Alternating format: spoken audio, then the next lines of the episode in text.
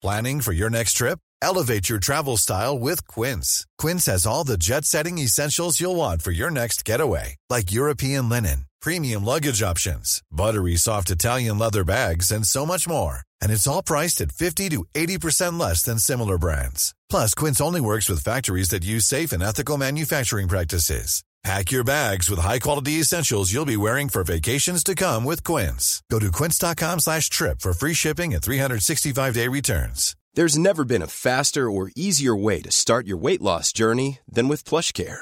PlushCare accepts most insurance plans and gives you online access to board-certified physicians who can prescribe FDA-approved weight loss medications like Wegovy and ZepBound for those who qualify. Take charge of your health and speak with a board-certified physician about a weight loss plan that's right for you. Get started today at PlushCare.com/weight loss. That's PlushCare.com/weight loss. PlushCare.com/weight loss.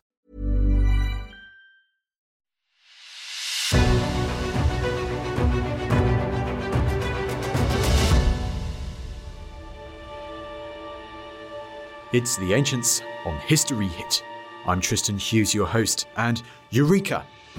Finally, we're talking about innovations. We're talking about famous figures such as Archimedes, Aristotle, and a lesser-known, really interesting figure called Archytas, or Archytas. That's right, we're going to be talking about innovations, lessons from ancient Greece, how to innovate, lessons from ancient Greece. Now, we're talking all about this with the legendary Dr. Armand D'Angour, from Jesus College, Oxford. Armand, he does a lot of work around ancient Greece, particularly around ancient Greek music. As you're about to hear, we even get a mention of the Beatles, Taylor Swift, and Dire Straits' Sultans of Swing in this episode. So if an episode of the Ancients podcast mentions Sultans of Swing and Dire Straits, you know it's going to be a good ep, because a little inside knowledge to you from me here, Dire Straits is my favourite band of all time. Thanks, Dad. But without further ado, to talk about how to innovate, lessons from ancient Greece, here's Armand. Armand, thank you so much for taking the time to come on the podcast today. Thank you for inviting me. You are very, very welcome indeed. And this whole topic, like change, ancient Greece, innovation. I mean, Armand, is it sometimes fair to say that we can sometimes think of ancient Greeks as being quite traditional, averse to change, but actually, as we're going to discuss, they were incredibly innovative. Of course they were incredibly innovative. That doesn't mean that they actually wanted to innovate, but that seemed to me a bit of a contradiction when I started thinking about it some years ago, actually. In fact, I did my doctorate on this in the 90s, and I looked at innovation and the way it was received and thought about by the ancient Greeks, and I realised that the standard view that the ancient Greeks were not that keen on anything new needed to be rethought considerably, partly because, as you say, they were tremendously innovative. And the notion that over several hundred years, all those innovations happened despite their better judgment, you know, we don't really want anything new, but hey, guess what? We've got some world-shattering cultural innovation.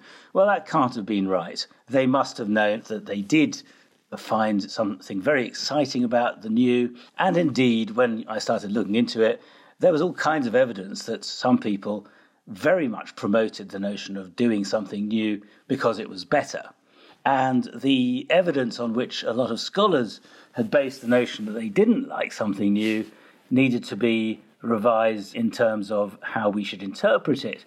So clearly, in a Greek tragedy, whenever the word new crops up, and, you know, the kind of positivistic approach is to count the numbers of words and their context, wherever the word new crops up in tragedy, it's because something terrible has happened. So what's new? Oh, Oedipus has blinded himself. Oh dear, we don't like anything new, do we? So we need to get our minds out of the notion that all the occurrences of novelty were somehow negative, and to think more broadly. And so I looked at all kinds of things, including religion and music and literature and all sorts of cultural innovations like maths and logic and philosophy and sculpture and architecture. And of course, you know, there was a tremendous promotion of doing things new and better, and a recognition, of course, that one could do something new and not improve. And therefore, there was a bit of an imperative to be careful. I mean, absolutely, Armand. And like, to kick it all off, I really want to go back to, like, let's say earlier stages, as it were, the ideas of novelty, of change, of studying almost these ideas, because the first idea I'd like to talk about is this whole question of change itself, because this feels like this idea of, this is something that Greek philosophers have been thinking about, you know, for the longest time. In many ways, it was the most important question for the pre-Socratic philosophers, those philosophers like Thales and Anaximander and Anaximenes, who we know about from Aristotle, who preceded Socrates. That's why they're the pre-Socratics. And one of the things they seem to have really struggled with was the idea that something can change into something else and become different. How is that possible? How is it that change even happens? Because what happens to the original thing? You know, one minute it's there, the next minute there's something else there. Is that really possible? And one of those pre-Socratic philosophers, Parmenides, decided it can't logically be the case. If something changes into something completely different, that's just not possible. So he said change is an illusion. Change and multiplicity is an illusion. Everything is just static. We just happen to be fooled into thinking that there's multiplicity. I mean, it's a weird philosophy, a weird doctrine to try and sustain. But that's what he said, and that's what he argued. And actually, Aristotle in the Physics starts off by taking issue with that idea, because it's clearly counterintuitive. It doesn't really respect the phenomena. And Aristotle was very keen to respect the phenomena and to say, look, we see things changing. There has to be a logical way in which change happens. And of course, he is right about that. Even if it were purely illusory, we'd have to ask ourselves what brings about that illusion of change.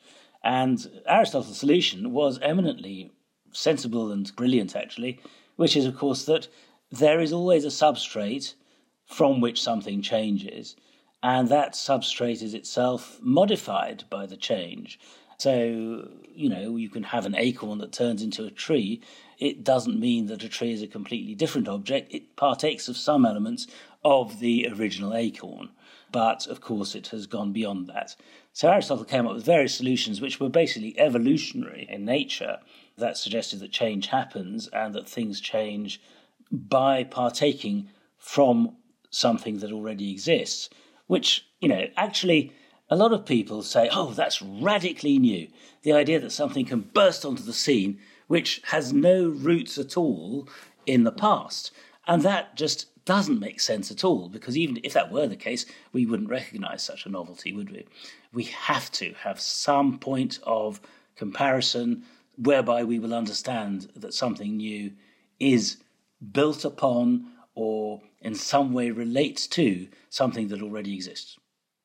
And is this the mindset that, like, these early philosophers, many of them had when considering questions like, you know, where did everything come from?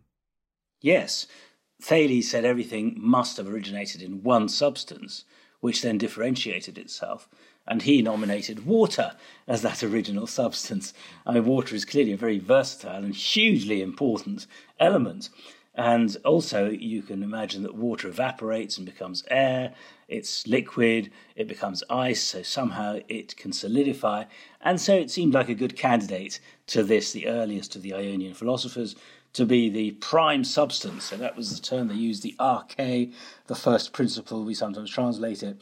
And then others said, well, just a moment, you know, something must be prior to that. Anaximenes said it was air, and Heraclitus said it was the logos, which is the principle of order in the universe, which he sort of equated with fire, but I don't think he thought fire was the first element in a material sense. And then, you know, you got these monists, as they were called, because they were looking for one single element from which everything could emerge. And then Empedocles, in the late 6th century, early 5th century, a Sicilian Greek, came up with this brilliant notion that actually there were four different elements, earth, fire, air and water, which he called the roots of the cosmos, and that they were subject to two key principles, love and strife.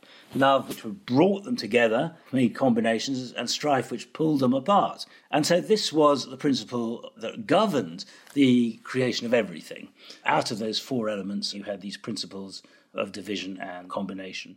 I mean, just a question that emerges in that straight away. How do they manage those ideas with the whole mythical background too? Because does it seem to go completely against the myths of creation and so on?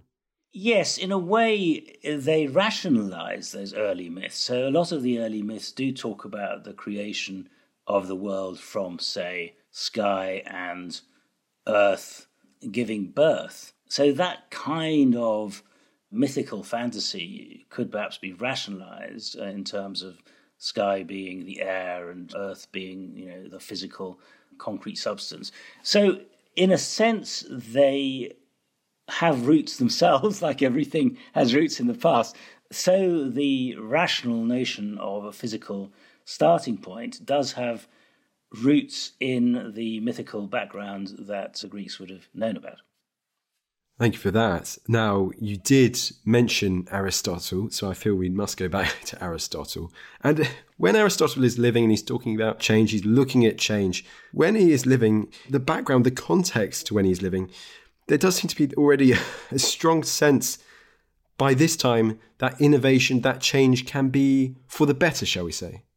Very much so. So I think that idea that something new can lead to something better emerges quite strongly in the 5th century BC.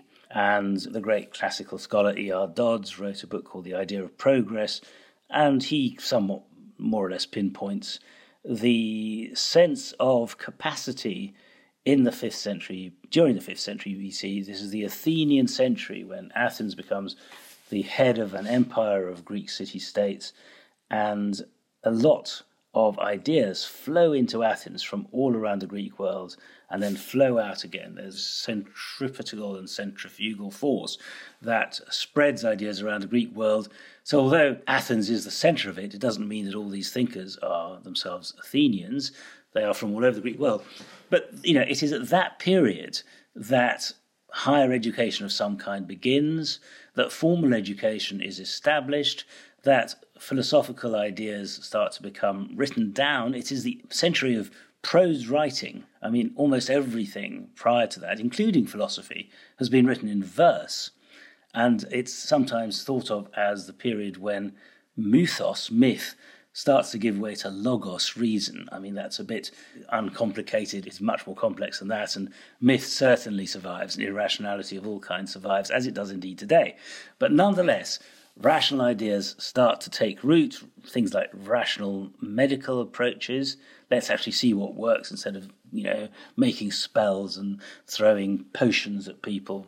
Incredible work of the Hippocratic authors. And a lot of other things which seem to suggest that progress is possible through what they call mathesis, education, learning. And you get this fantastic Ode to Man, written by Sophocles in around 440, perhaps 438 BC, in his drama The Antigone, in which he says, many things are wonderful on earth, many things are formidable, but nothing is more formidable than human beings. And he goes into a sort of paean of praise for humanity's discoveries. Not only do we sail the seas and plough the earth, but we've come up with thought, we've come up with language, we've come up with laws and customs. And he says, frankly, we can do everything apart from death itself. Death is the one thing we can do nothing about. But he says, but even for terrible diseases, human beings have discovered remedies. So it's a real expression of hope and the sense that human reason and thought has brought about progress. The positivity is like an ancient Greek Tony Robbins speech. It's fantastic, Armand. Exactly, yes. I mean, I guess like another area, and I know this one's very close to your hearts, the music at this time as well. There seems to be a lot of positive change and innovation in music too. There is a lot of positive change, but of course, anyone who is a music lover will know that when things change, very often people say it's for the worse. So, especially the old-fashioned conservatives. And interestingly, there is a huge wave of innovation in music in the 5th century BC. And most of the reports we have about it are actually quite negative. Plato, in particular, a hugely influential voice, published, you know, thousands, perhaps millions of words. and said that the new music of his youth, which would be the late 5th century BC, was essentially degenerate, that it had lost its form, it had lost its traditional shape and expression, and that it was all over the place, and it was sexualized, and it pandered to the common people. And he actually talks about theocratia, which is like the equivalent of democracy, but it's theatocracy, the rule of the theatre mob. He says, you know, they are clamoring for this kind of stuff, but actually that's not what good music is, and he would ban it from his ideal state, this kind of musical excess and extravagance and lawlessness, as he calls it. But having said that, of course, what he is showing is a conservative response to a massively popular movement.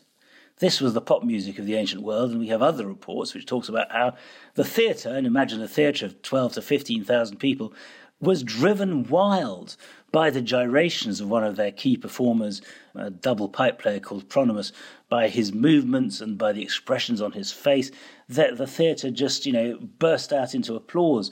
So you can imagine, as I often think of this man as the Elvis Presley of the ancient world, gyrating on stage and making all these funny noises and looking really intense, and the theatre crowd loving it. And this particular performer, Pronomus of Thebes, and others like Timotheus of Miletus, they are named, they became extremely successful, very wealthy pop musicians of their day, and although they were kind of somewhat dismissed by Plato, you know, others recognized them to be the future. And amazingly, we have an inscription which tells us that Timotheus was still being sung in Arcadia in the 2nd century AD. Can you imagine that? He's active in, say, 410 BC. 600 years later, they're still singing his songs. Can you imagine the Beatles lasting 2600 AD? It's hard to imagine, but this is what happened to Timotheus. It's good that you said the Beatles straight away, because my mind was going to say straight away Taylor Swift. So evidently you've got the better music taste right there, my friend. Or Dire Straits. Let's go with Dire Straits then. Dire Straits. Yeah, Sultans of Swing in 2600 CE or AD. Who knows? Who knows indeed? Now, we talked about music, but let's therefore go back to Aristotle and his views about change and creating change in this time. Got lots of ideas, I know he does, but he also has ideas of how people can create change in the political arena too. He writes a fantastic account in his Politics, which I translate in my book on how to innovate, about a number of thinkers who came up with very deliberate ways of changing political constitutions. And of course, the most important of those for Aristotle is his own teacher, Plato. And Plato wrote the Republic, as it's translated. We might translate it as, you know, the ideal city or something of that kind. And in it, he said, this is how an ideal city should work. Everyone should have their own place, for example.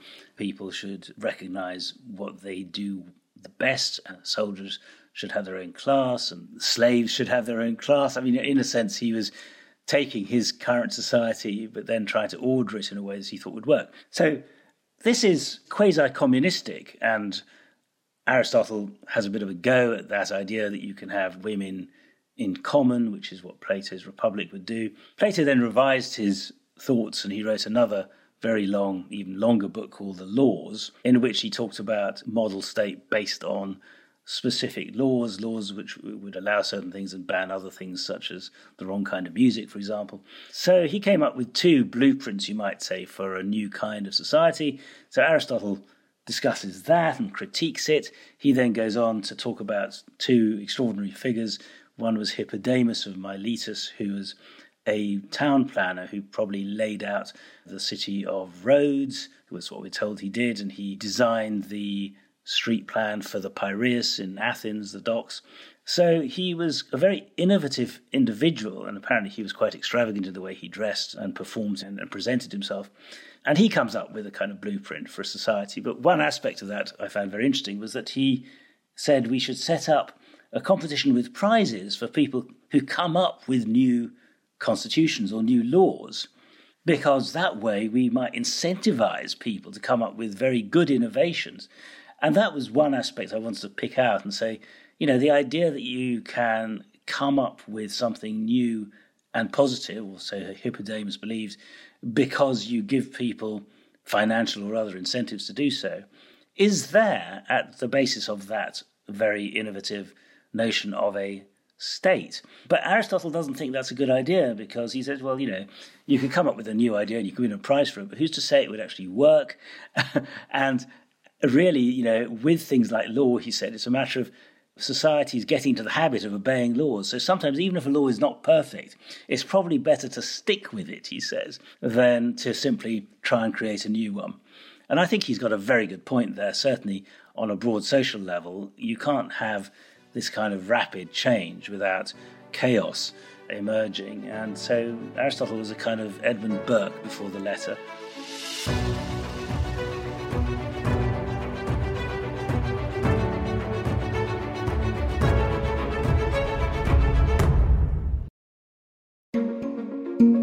As you listen to this, me and Team History Hit are on our way down to the Weddell Sea, joining the expedition mounted by the Falklands Maritime Heritage Trust to the place where we believe the Endurance lies on the seafloor. If we find it, it'll be the greatest underwater discovery since the Titanic, so get ready. Dan Snow's History Hit podcast is the exclusive place to follow in real time the search for the lost Endurance shipwreck in Antarctica, with regular episodes and updates dropping in the feed throughout the month.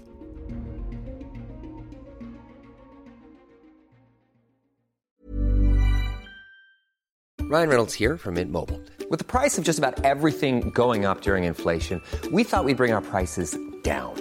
So to help us, we brought in a reverse auctioneer, which is apparently a thing. Mint Mobile Unlimited Premium Wireless. How to get 30, 30, how to get 30, how to get 20, 20, 20, how to get 20, 20, how to get 15, 15, 15, 15, just $15 a month? Sold! Give it a try at mintmobile.com/switch.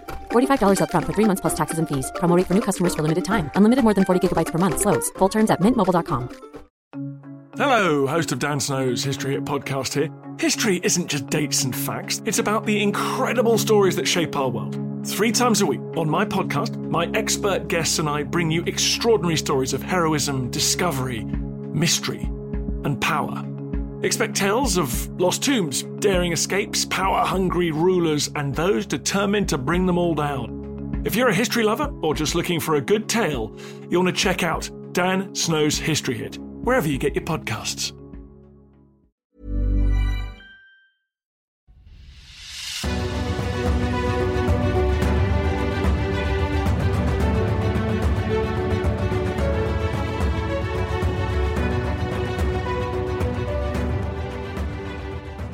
Armand, it's quite interesting how it's almost as if he realises that there are different types of change and there are different processes through which to enact this change depending on the area of society, can we say, whether it's in music, whether it's in politics, whether it's in warfare, and so on.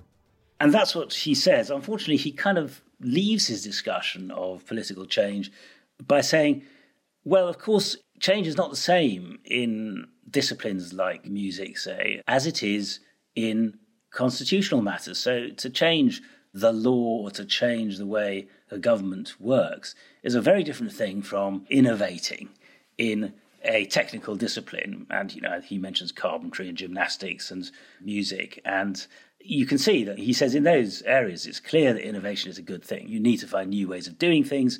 Obviously, in the case of music, I think it was a question of, you know, you don't want to bore people by just producing the same kind of stuff all over and over again. In other cases, it was the technical changes that make you a better carpenter or a better gymnast or so on. So I think by making that distinction, it's kind of very casual, but it's a kind of very important distinction at the end of his discussion of changing constitutions. It does alert us to the notion that Aristotle was a far more sophisticated thinker than just saying change is good or bad. You know, the first thing you have to do is decide, well, in what area are we operating? And is it the kind of area in which innovation in its own right is a good thing? So I think we in the modern world are so used to the notion of technological innovation bringing improvements that we just assume that we need to innovate all the time because we know that the older technology is no match for the newer. But in a pre-technological world, in a way that's what's interesting about the ancient Greek world, they weren't thinking so much about technological innovation, though that did come in Aristotle's time and subsequently in the so-called Hellenistic period, only to be shut down by the emphasis on military change. And so when Alexander the Great conquers the world, the only real innovation is that he is, technically the greatest general with the greatest armies, with the longest spears, this extraordinary battalion with these huge sarissas and so on, which cut a swathe through the known world. That ends all sorts of innovations, as far as we can tell, all sorts of cultural innovations. But there are other technical innovations which slip under the radar but never become sufficiently powerful before the Romans take over and destroy the empire of Alexander's successors. And so those innovations, technical innovations, include such things as steam power, include such things as this extraordinary object called the Antikythera mechanism, which is in the Athens National Museum, an unbelievable, complicated object with loads of cogs and wheels and so on, which could tell you where the stars were at any particular time. It was basically a calendar that worked with incredible finesse. It has been reconstructed. And there are thousands of these little cogs and wheels and so on. So that kind of thing we have no written description of, but it happened then. So my view actually is that the Greeks were on the cusp of a technological revolution, and had there been the kind of interstate competitiveness and freedom that we find in some parts of the 5th century BC, if that had survived, I suspect there would have been a kind of industrial revolution. I'm going to go on a slight tangent here because that was so interesting. And one figure who I find really interesting from that period, Armand, is let's go west. And let's go to the city-state of Tarentum in southern Italy. And this statesman, mathematician, politician called Archytas. And he is an extraordinary figure, isn't he, when it comes to innovations? Yes, so he was an inventor and an engineer. I'm not sure I mentioned him in my book because it's hard to fit him in, but I'm a fan of his too, actually. He invented, for example, a steam-powered bird which could actually fly, and we're given this on good authority, and people have tried to reconstruct this steam-powered thing. That kind of practical inventiveness is extraordinary. He also came up with a theory of sound, which is, in its own way, very similar to what we believe today. It's about beats and waves of sound. So, he did experiments with things that whirred around called rhomboi. And he was an experimental scientist, which, is extremely rare. This is the turn of the 5th and 4th century. Archytas was a friend of Plato. And, he was recognized as being an extraordinary inventor and engineer. But as I say, a lot of the texts that we have don't talk about these things. And we have some of Archytas' own writing about acoustics, for example, and we have some reports of some of the things he did, like the mechanical bird. If only we had more, I think we'd find all this was the tip of the iceberg of new experimental approaches to science and invention. It's always so interesting when you do actually ask that question, how much has been lost? And he said you've only got the tip of the iceberg surviving, as you say, Armand. I mean, we've got to keep on the inventions in this innovation, and we can't not talk about ancient Greek innovations, without going to the city-state of Syracuse in Sicily. And as you've already mentioned, competitive innovation. Let's start with this figure called Dionysius I. Now, Armand, who is Dionysius and what's his innovation, his competitive innovation, shall we say? So he is the so-called tyrant of Syracuse, tyrant simply meaning the dynastic head or king of that city-state. And he's the descendant of a long line of similar leaders of Syracuse, an early one of which Hieron II had actually commissioned from Archimedes the design of a giant ship, which we have a very detailed description of, which I translate in my book. And it's an amazing description of this vast ship, which could take thousands of people on board, had a swimming pool and a library and walkways.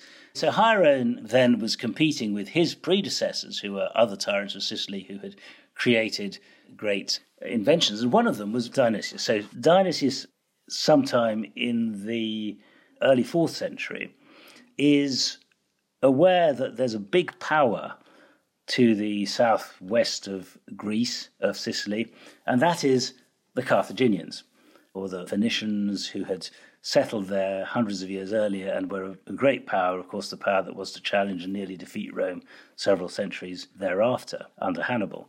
And so there are constant wars with Carthage and a worry that the Carthaginians will actually invade Syracuse and conquer them. I mean, they already managed to do that with some islands off the coast of Sicily.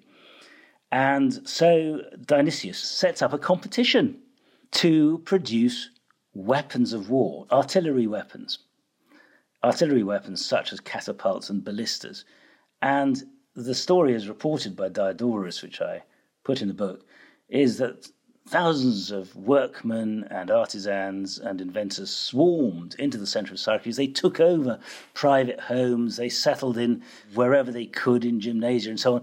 And they started building things.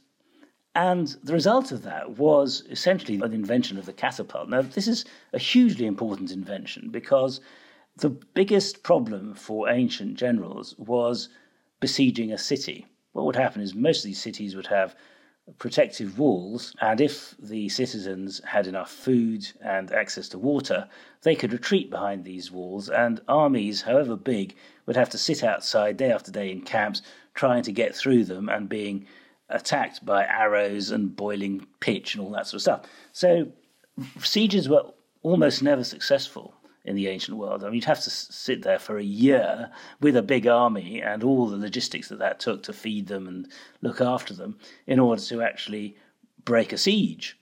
So what was needed was weaponry that could basically bash down walls and send massive missiles, great boulders of molten iron or whatever, into the centre of cities. So what you're talking about is an ICBM of some kind, and that was what was created, these extraordinary catapults using amazing torsion ropes and so on in order to hurl incredibly heavy rocks, to break down fortifications and to destroy besieged cities. So that's what happened then. And of course, this continued to be used as a method all the way through to Alexander the Great and beyond. And, when you look at the opening scenes of Ridley Scott's Gladiator, you get a sense of that kind of power of the Roman army with their ability to use their extraordinary sort of weapons. And I think that kind of thing was clearly what began with Dionysius's aim to get these inventions off the ground by setting up prizes and competitions. Absolutely, Armand. Thank you for that. And I want to make the most out of the time that we've got with you. So we're going to keep on Syracuse. And you did mention it earlier, Hieron II. And we can't not talk about innovation and invention without mentioning and talking about this great titan of ancient Greek innovation, Armand, Archimedes. First of all, who was he? And then talk us through the Eureka moment, the story of the Eureka moment. He was an inventor. He was a brilliant mathematician. He was recognized as such. He was from Syracuse in Sicily, this hugely powerful city-state. So Hieron I was an early 5th century tyrant. Hieron II, as I've mentioned, much later.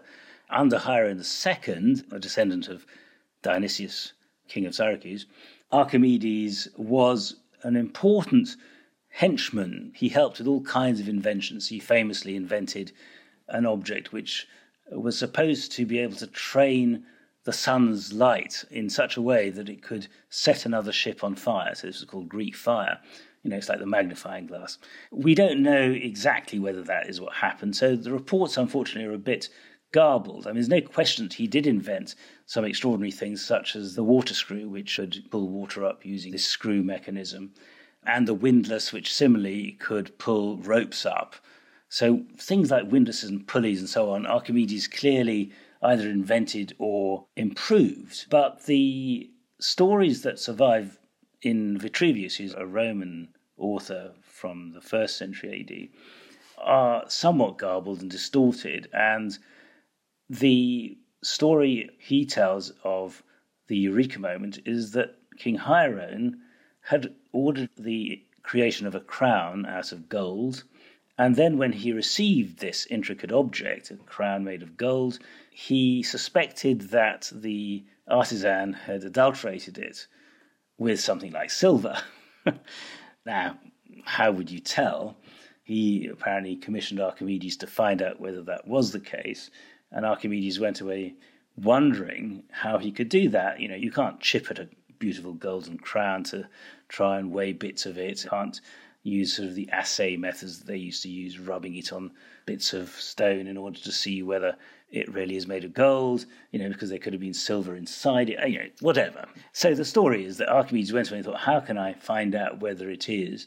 And he got into the bath and he saw the water level rising, and he realized that if the object was made of slightly lighter metal than gold, or even partly of slightly lighter metal, then it would displace more water. So the water would, at least in principle, rise more if the density of the object was not as great as that of pure gold. And so he jumped out of the bath, shouting Eureka, according to the story, ran down the streets of Syracuse naked, screaming, I've got the answer.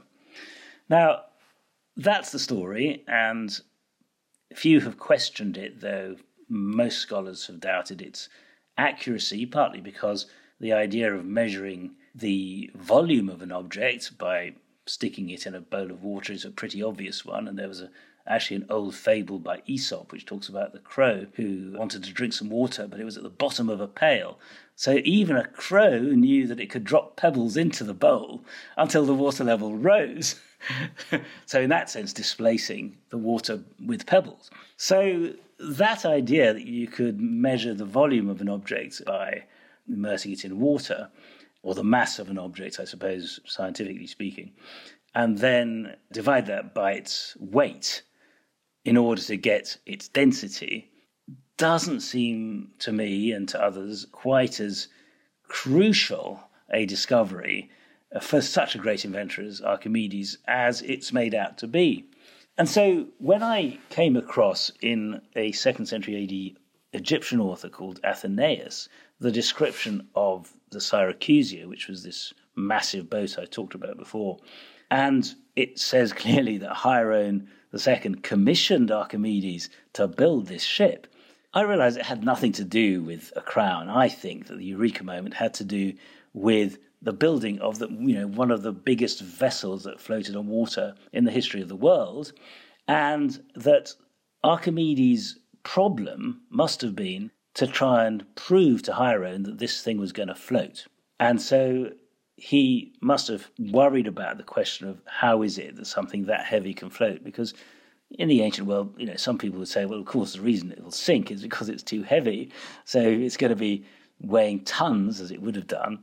Then there's no way it can float. But what, of course, he came up with was what is still called the Archimedes principle, which is the principle of buoyancy. And the principle of buoyancy states that the force that is exerted on the object that allows it to float, the upward, as it were, force of the water, must be equal to or greater than the force of the object pushing downwards. So that's what allows it to float. And so if you have an object that is a supertanker, it will have, you know, a large area which will not be as heavy as the area of water in which it is placed. And so that water will allow that object to float. So it doesn't matter how big it is, it matters how much water is displaced by it. And so that's the principle. I mean, there is a scientific formula for it, which Archimedes came up with, but I think he would have been massively excited to rush to Hieron and say, look, I know this is going to work. You can make it as big as you like, because what matters is how much the force of the water buoying it upwards is, rather than whether it weighs 1 ton or 50 tons. Armand, is it quite interesting that in this story, whichever version we're talking about, that this great innovation, this great, you know, eureka moment for Archimedes, it doesn't happen when he's at his desk and he's working on it. It happens when he's in the bath and he's relaxing, that these thoughts come to him. That, I think, is very important, and what I wanted to show from this story was not so much that he came up with an invention that was related directly to his being in the bath. It wasn't related necessarily to his sinking into the bath and seeing the water level rise, and it's possible even, actually, that, you know, when you talk about Archimedes' bath, you'll think about Archimedes going to the baths, because most of the baths in that ancient time consisted of steam rooms and various other areas for relaxation. There probably were also bathtubs, but they weren't necessarily the most important part of going to the baths. You know, you'd scrape yourself down and all the rest of it. So my thought was that maybe the point was that Archimedes had gone to have his weekly bath, or however often they did it, maybe his daily bath, and he'd relaxed. And as I say, at the moment that you relax, you switch off, your mind goes into a different mode, various beta or other kinds of waves start to affect your thinking. Things fall into place, as they do for many inventors. It's well proven when they go to sleep, for example, and they wake up and go, I've got it. And I think that may well be actually the story of the Archimedes Eureka moment, that the conditions for his coming up with something new and exciting were that he had thought very hard for a long time about how he could explain that a giant ship would actually float. And then he decided, okay, I'll switch off, go to the bath, and it came to him at that moment. And then he rushed out, naked, shouting, I've got it, Eureka. Armand, it's so interesting to listen to all this, and especially when we now think of the modern day with innovations everywhere, but also that whole relaxing idea. I mean, it just came to me, this idea that sometimes some of my, I'd like to think, best ideas come when I'm, let's say, going for a walk, or let's say you're out at dinner with someone and they've gone to the loo for 5 minutes, whatever. You don't get on your phone. You just kind of sit back and enjoy and relax as you wait and you have a think. And that's when like these thoughts, these ideas come.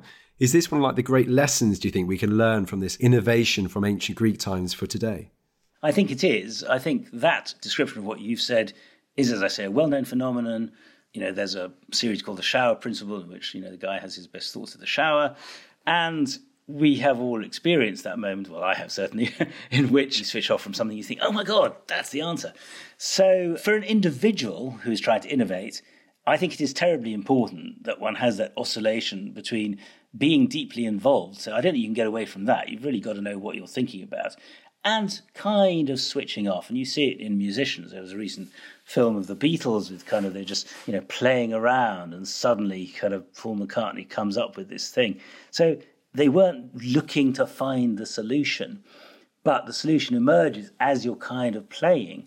Now, that's certainly a very important condition, I think, for individuals coming up with innovations, innovative ideas. What I wanted to draw was a more general principle that you need to create the conditions, whether it is for individuals or for the society as a whole. And there are all kinds of different conditions, and they include setting up competitive events, they include incentivizing, so giving prizes, they include people's desire for honour and glory, all sorts of things. And also within social terms, they require freedom, the ability to take a risk, to think out of the box, as we might put it nowadays, and the ability to disseminate one's ideas. I mean, it's no good just living in a society where if you come up with an idea, you'll be sent to prison.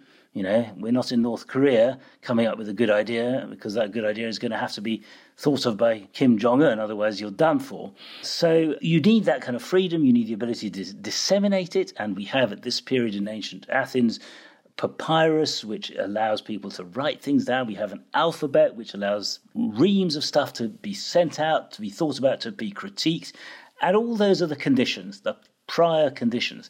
So that's my first principle, and there are four in this book. First principle is actually an external principle, that of setting the scene, getting the conditions right, so that individuals or groups or societies can find themselves able to innovate.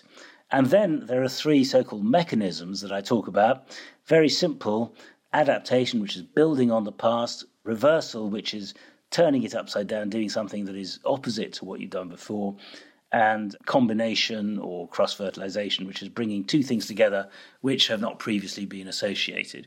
And I think that the ancient Greek experience gives us examples of all of those, but also that these are essentially everything there is to innovation in, of course, millions of different permutations. So I've done something quite Aristotelian, you might say. I've tried to boil down the notion of innovation to a few principles, without saying, of course, that there are all kinds of additional complicated ways in which these things work. But as yet, I haven't found that there are other basic principles that need to be added to that list to give us the mechanisms that will bring about something that is new. Well, Armand, it's a great read, an important book. And I mean, last but certainly not least, it's great to have had you on the pod for the last 30, 40 minutes or so. This book, Armand, it is called How to Innovate, An Ancient Guide to Creative Thinking. Fantastic. That's what we all need. Now, Armand, thank you so much for taking the time to come on the podcast today. Thank you for your questions. Well, there you go. There was Dr. Armand D'Angour talking all about innovation lessons from ancient Greece, the likes of Archimedes, Aristotle, Archytas, and so many more. His book, How to Innovate, An Ancient Guide to Creative Thinking, is out now, and we will put a link to that in the description below. Now, before I wrap up completely, just one special announcement to let you all know. March is nearing. And for the month of March, Team Ancients, we've got a special series of episodes for you, all about topics related to the most infamous, most renowned day in the ancient history calendar. I'm talking, of course, about the 15th of March, 44 BC, the Ides of March, when Julius Caesar, dictator of Rome, was assassinated in a Senate meeting. For this day, for the month of March, we're going to be releasing a series of episodes about topics related to this infamous day in ancient history. March is going to be a special month for the ancients. This is the first time we're doing this sort of thing, so it's very exciting indeed. Do tune in for those episodes. We've got some great, fantastic guests lined up. Some new guests, some old guests returning to the pod, veterans of the pod, shall we say, people who we know are brilliant speakers. So stay tuned for that coming next month, a special Ides of March, March month on the ancients. Now, last things from me, of course, if you want more ancient history content, then subscribe to our newsletter via the link in the description below, where we give little hints as to what we're going to be doing next on the ancients and little snippets about what's been happening in Team Ancient History Hit World that week. And of course, we'd also be very grateful if you left us a lovely rating on either Spotify or Apple Podcasts, wherever you get your podcasts from. Well, that's enough rambling from me. I will see you in the next episode.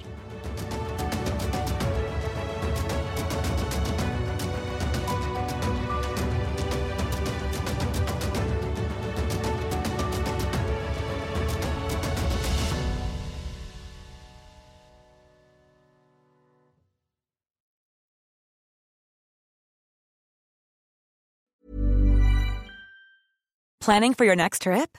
Elevate your travel style with Quince. Quince has all the jet-setting essentials you'll want for your next getaway, like European linen, premium luggage options, buttery soft Italian leather bags, and so much more. And is all priced at 50 to 80% less than similar brands. Plus, Quince only works with factories that use safe and ethical manufacturing practices. Pack your bags with high-quality essentials you'll be wearing for vacations to come with Quince. Go to quince.com/pack for free shipping and 365-day returns.